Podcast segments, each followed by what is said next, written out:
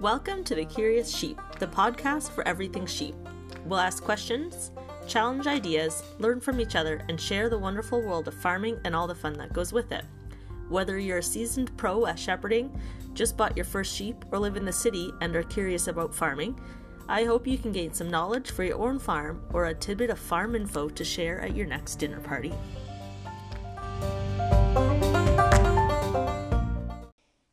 Hey everyone, and welcome back to another episode of the Curious Sheep Podcast, the Wool Edition.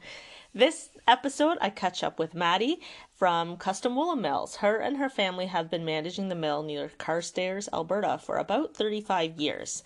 They are a medium sized mill, so they can still offer custom processing to fiber farmers and fiber clients, but they also um, are able to do larger quantities. They also have their own bedding available as well as a large amount of custom uh, dyed yarns and their own yarn lines. So, uh, me and Maddy get chatting about um, a lot of stuff about wool processing. We chat about what farmers can do to better their wool clip and um, what to expect when using Canadian wool. So, I hope you enjoy.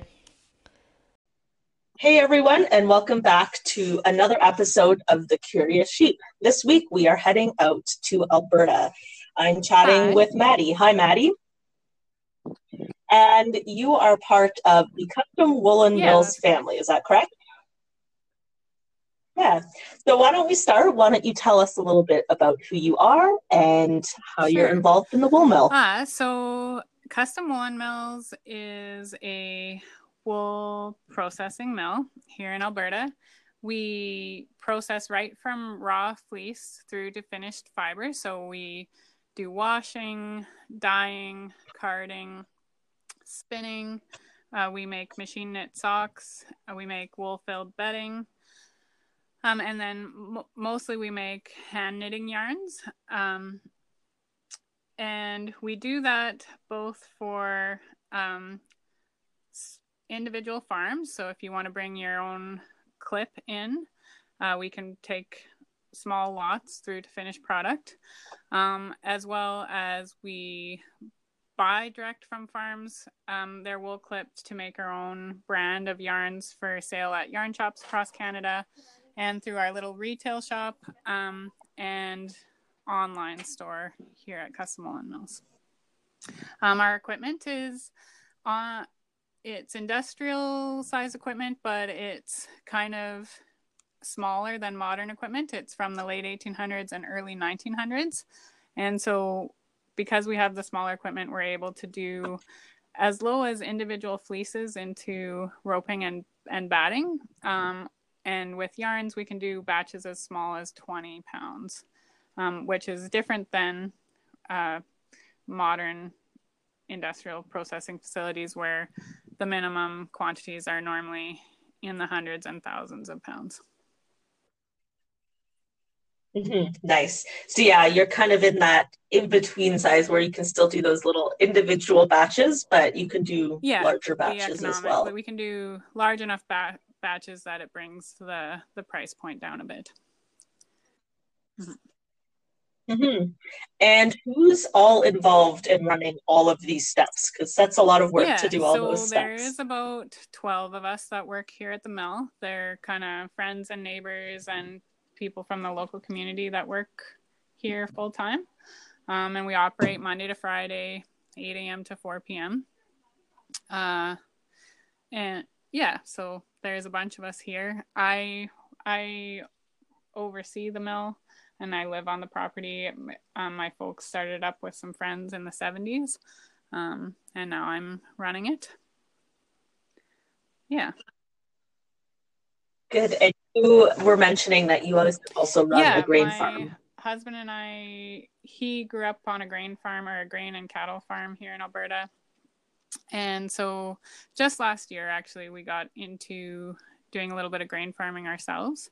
Um, and so that's a that's mostly his domain but as with any farming enterprise it becomes it's just the lifestyle so. Yeah.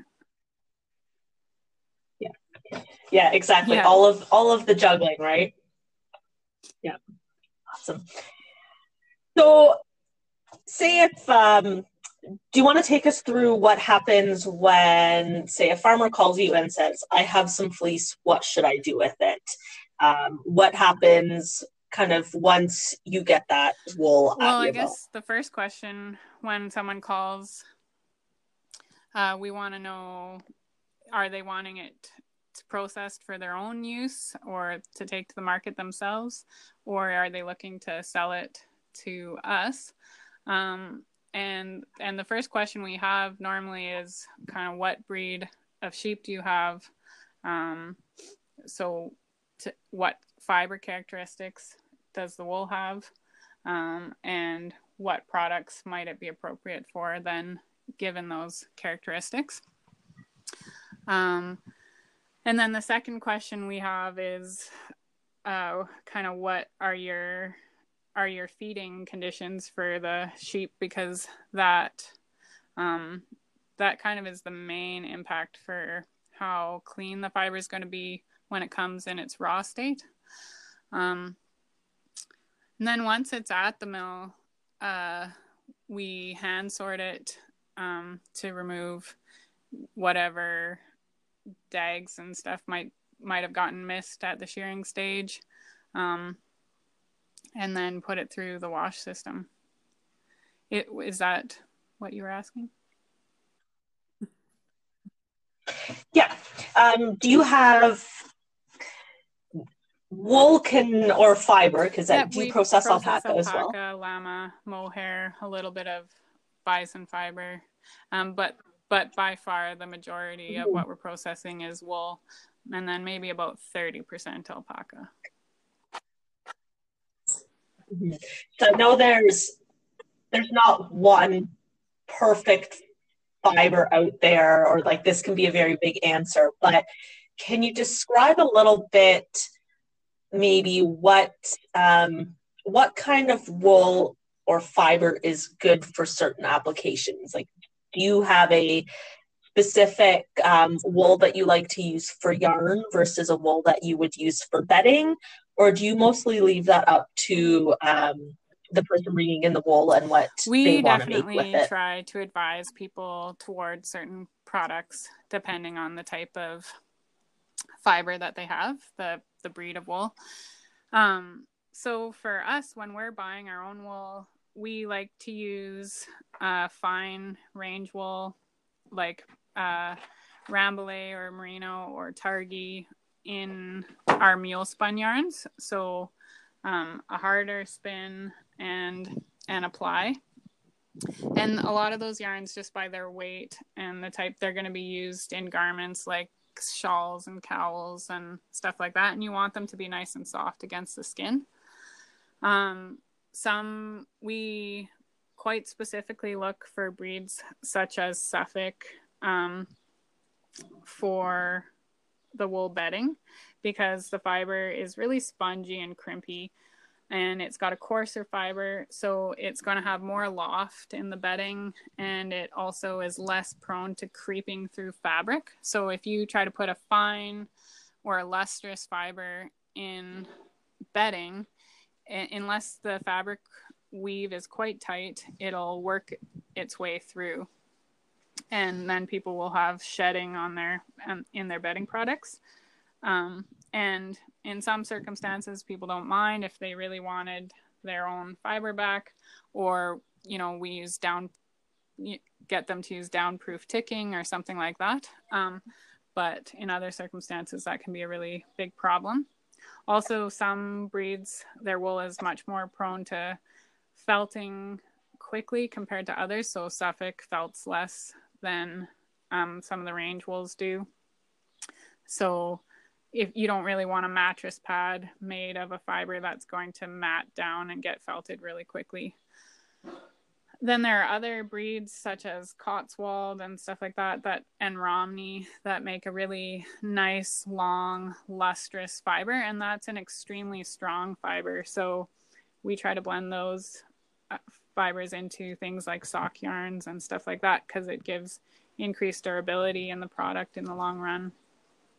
So, yeah, where the type of sheep that you have really and the wool characteristics really have an impact on how um, on the longevity of the products that you make with them and um, and how happy you are with with the end result ultimately mm-hmm. in canada we do have a lot of mm-hmm. crossbred sheep is there a crop that you really like or what are some of the difficulties in maybe working with a cross because i know with some of ours um, some of the crosses definitely tend to lead more towards the one of the breeds versus the other and then some of our crosses like we'll have dorset Rideau cross and one kind of almost gets hair in it um, do you want to talk a little bit about that and like the consistency um, sure, issues yeah. that there might be uh, that can be a pretty big challenge because it's like you said sometimes you really don't know what you're going to get from lamb to lamb in terms of wool characteristics if you're retaining uh, like breeding stock or replacement ewes. Um, and then,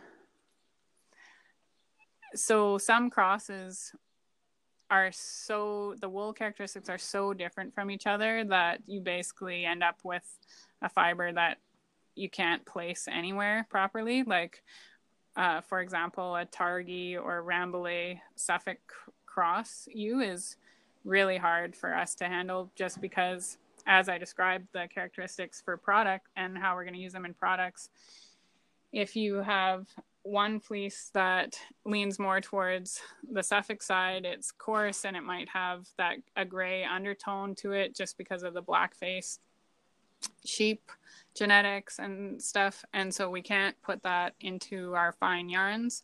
But then we also can't risk putting it into bedding because it could have that fine wool throughout the fleece or in parts of it, um, which would cause creeping in the, in the bedding. Um, so some crosses are very challenging to to place the wool into a good product from. Others it's not a big deal. Like if you're crossing fine breeds with other fine breeds or some of the you know mediums if you cross a romney with a fine fine breed sometimes you just end up with a nice soft fiber that's a little more shiny um, and then we can use that in different yarns. Um,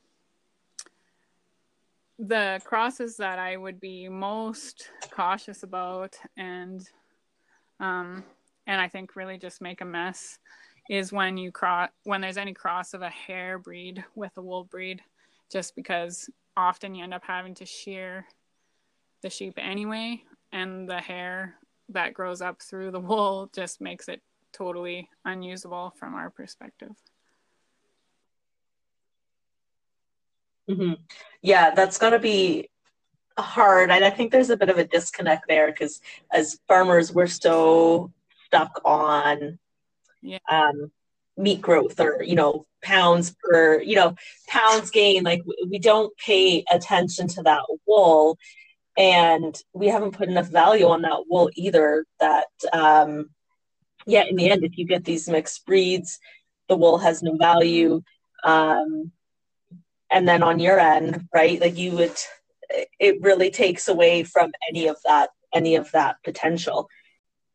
Can you describe to farmers some other things that they need to do to improve the quality of their clip? I know um, just vegetable matter and feeding hay yeah, and so is a big one right? that's a big one and that can be overcome with the right setup. Um, so that, that's just mainly if you have any kind of system feeding system where the sheep can pull hay down onto themselves um, or onto each other then that's going to get it's to get embedded in the in the main blanket of their coat or of their fleece throughout the year and there's not much you can do to really clean it up. But any kind of trough feeding system or rollout system where the sheep you're not you know using the bale shredder with the animals in the in the corral or something like that um, you can still have you know very clean fiber even after you've gone through a winter of feeding hay. Um beyond the feeding system a big thing that can be a challenge is just the marking.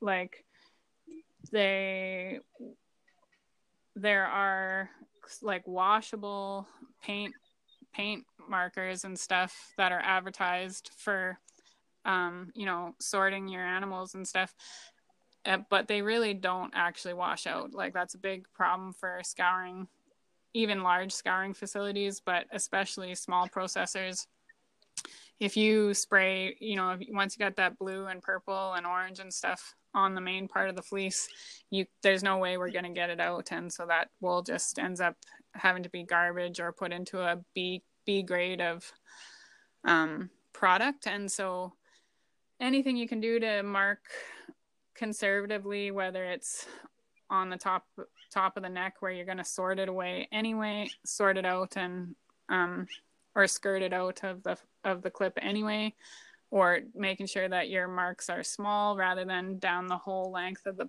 of the back of the animal.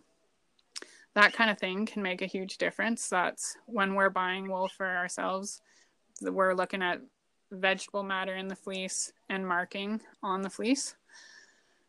Then uh, a lot of contamination can happen at shearing. So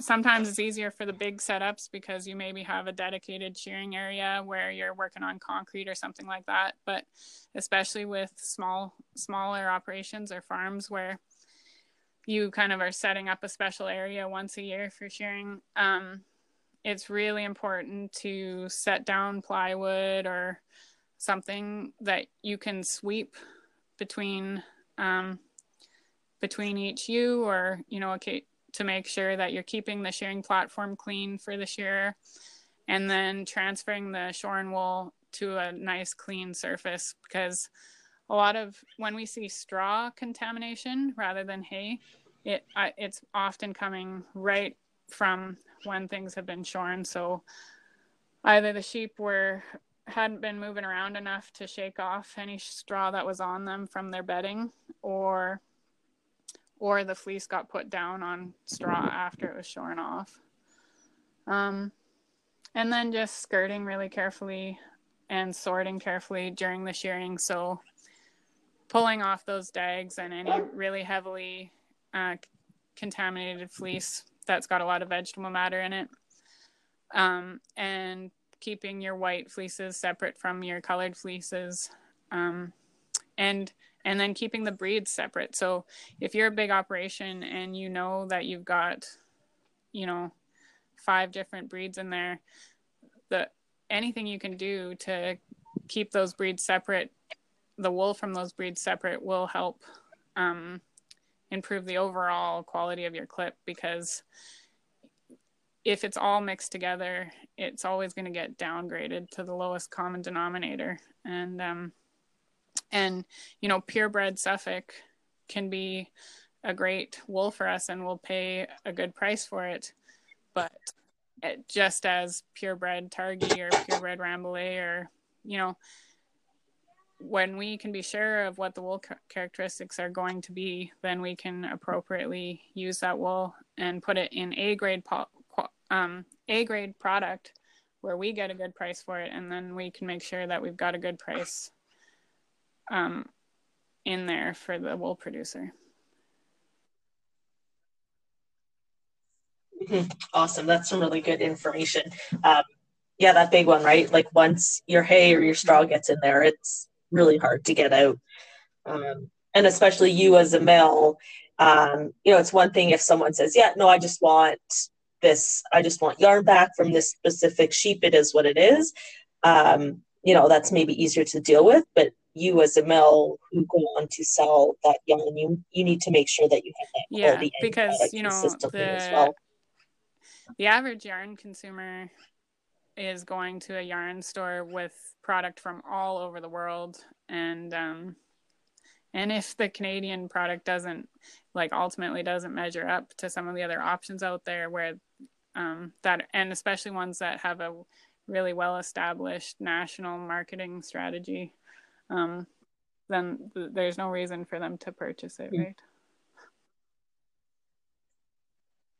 Mm-hmm.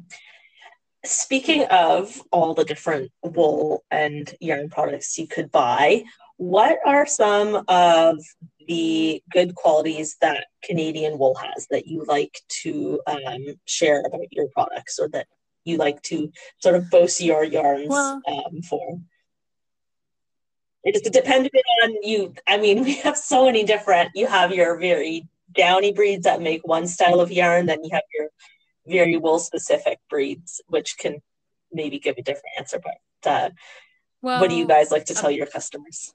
One part of it is that the wool industry in Canada is very diverse. There's not one breed or type of wool that um, that dominates the industry so much, and so we are able to make like a huge variety of products to meet different needs. So we make really fine yarns that are nice and soft, and then we make slightly coarser yarns that are better for um, like outerwear and um, are lofty and warm and um, so that's one great thing about Canadian wool is we do have a huge variety of products available. Another excellent thing about Canadian wool is we have really well established um,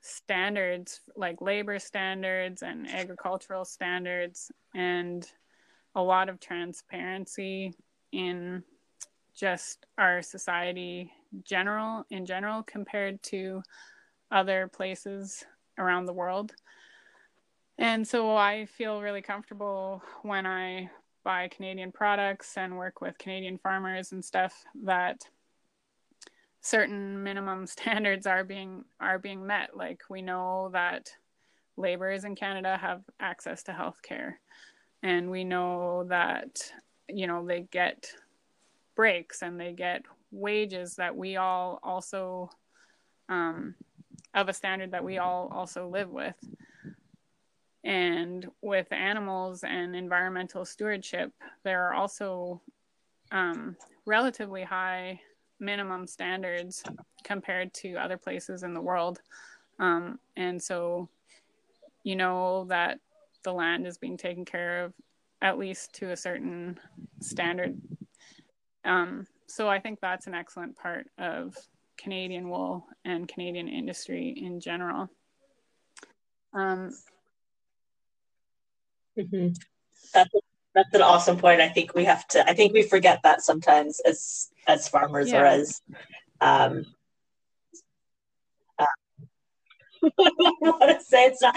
Oh man, is it because it's Thursday afternoon? Um, I think we as Canadian farmers sometimes don't blow our own horns enough, but um, I think you know the whole "Made in Canada" being yeah. Canadian is something I mean, people get really excited really about of. fair trade products and stuff like that, but you know, I think the most the most fair trade product is one that comes from your neighbor or something like that because you know, I know that people have pretty good access to education here and you have a pretty good chance of going to university or something if that's what your goal is and there's just a lot of opportunities available to a higher proportion of the population in Canada compared to a lot of places, even when it's marketed as fair trade or something like that.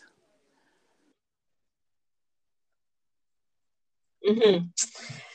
Um, so we talked about what you guys do a little bit, um, what farmers can do when they bring their fleece in, and that kind of stuff.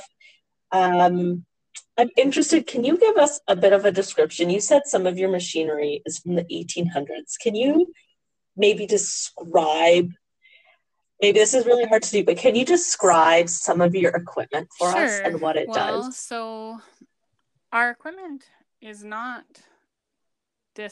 dissimilar from modern equipment, textile equipment, except kind of in its size. So, everything that we have is a little smaller than modern stuff. But um, and it's fully mechanical, whereas some new stuff would be slightly automate more automated. But um, so most of the machinery in our mill is really big. It's about five feet tall. It's got great big steel drums um, and pulleys and belts that um, so our carders they're big drums covered with a fine metal brush material um, and the wool gets fed in and it transfers from drum to drum and gets brushed and the fibers get more and more organized as it moves through. Um, so yeah it's it's kind of belt driven equipment similar to some of those really old tractors that you would see or threshing machines and stuff but it's always been it's been continually maintained and kept in operation for these years so it, none of it's rusty or worn down or anything mm-hmm. And you can and because yeah, it doesn't have a computer i'm you can fix it all right? a lot of it has standard bearings so we can just order new bearings. They're made most of the equipment here is made in the us originally. Um, and yeah you can buy new belts. Sometimes we have to change gears and change from belt driven to chain driven or something like that. Um, so it's really a mashup of historical kind of what historical stuff that you would expect to see in a museum and um, and and modern stuff because we're not a museum we're a you know we're a business operating to make a product so whatever we need to do to keep it going, we we do. We're not too overly concerned with um, you know, with keeping it in its original state. We try to, but if we need to, we, we fix it up to keep it going. Mm-hmm. Yeah, no, it's really cool, and I mean, it's it's the same process that it has been for you know generations. I think that's really cool. Um, so you guys do the yarns, you do socks, you do bedding. Um, do you offer any no, other services to your customers? That's basically everything. We do carding if someone wants just roving back or batting for hand spinning or crafting that way. But um, carding, yarn, socks, and bedding, that's mm-hmm. that's basically everything. Yeah.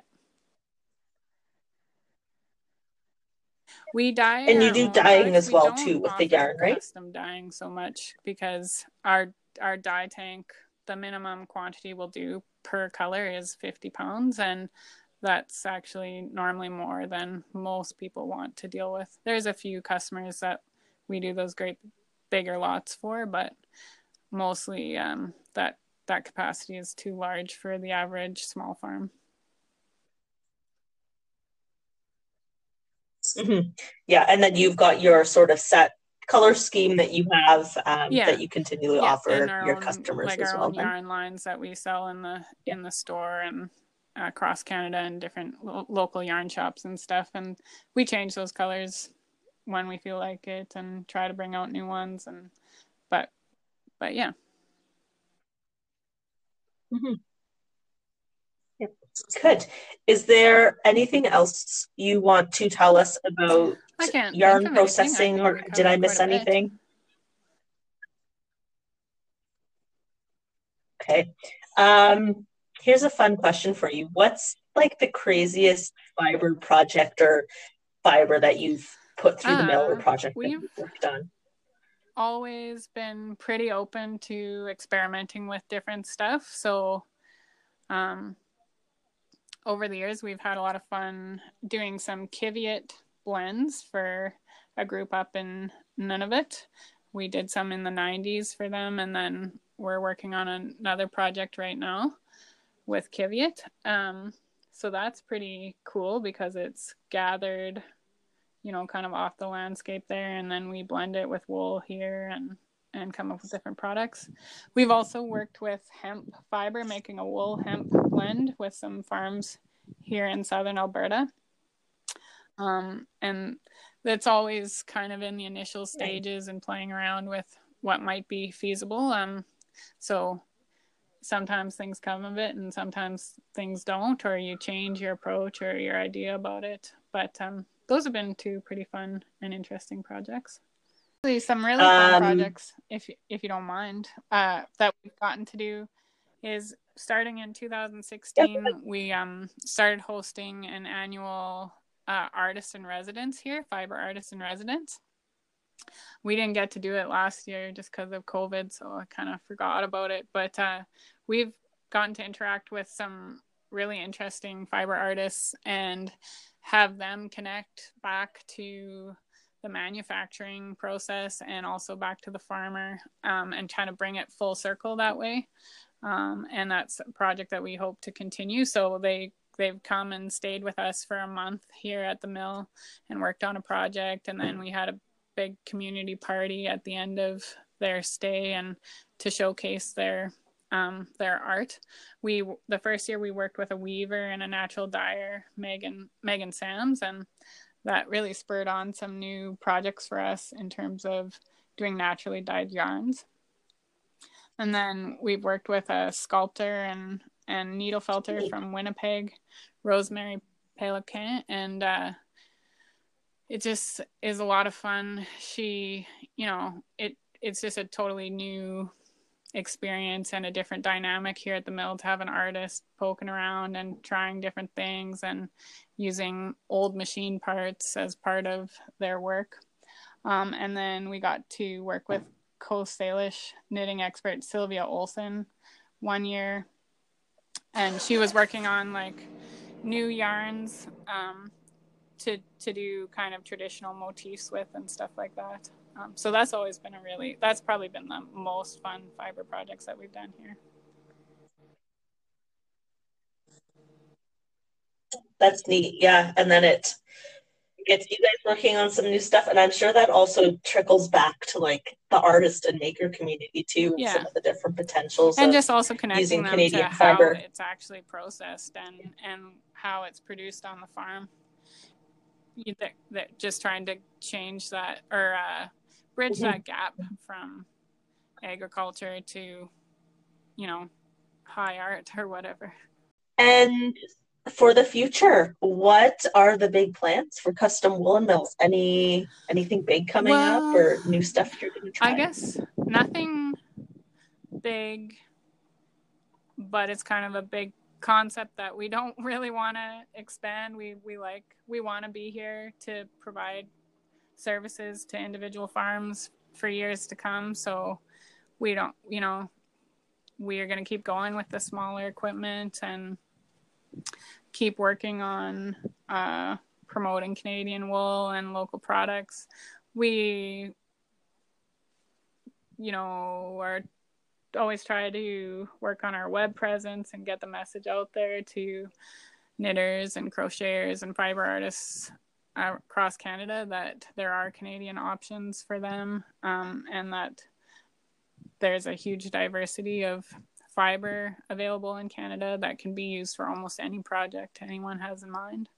Um, so, nothing crazy in terms of change, just trying to keep on keeping on. Yeah, good. No, it sounds like you guys definitely have your you've got your sweet spot figured out. So yeah, it's not it's it's not always about, you know, getting bigger or changing. Sometimes it's just yeah. sitting where you are and enjoying that as well. No, and it's really great. Um you guys have done a lot of work. I've read through a couple of the blogs you have on your website. So there's a lot of really good information on there is your website the easiest spot for people to find you? Yeah, it's um, probably get a hold of your yarn and your wool spot product. to start. Um, we've got information about custom processing on there. We've got our little wool shop available online there, and our contact information. So you're always welcome to send us an email or give us a call. Sometimes sending an email is easier, but uh, and we'll try to answer whatever questions you have and help connect if you're a farmer and you've got wool that you want processed help you identify what might be great for the wool that you've got or for the projects that you have in mind. Um, but yeah, the website's probably the, the fastest and easiest way to start that process.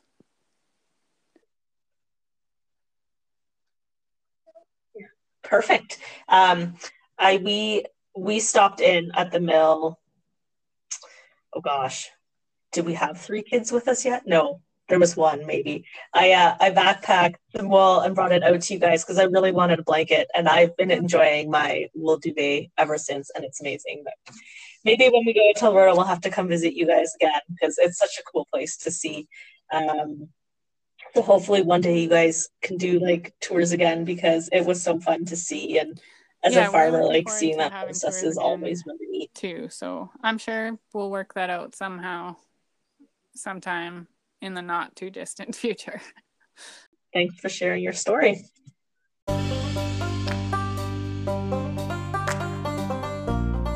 Thanks for tuning in, and make sure you head on over to Instagram to follow us at Circle Our Lamb, where I'll be posting links to the episodes, as well as the show notes and any related tip sheets and materials.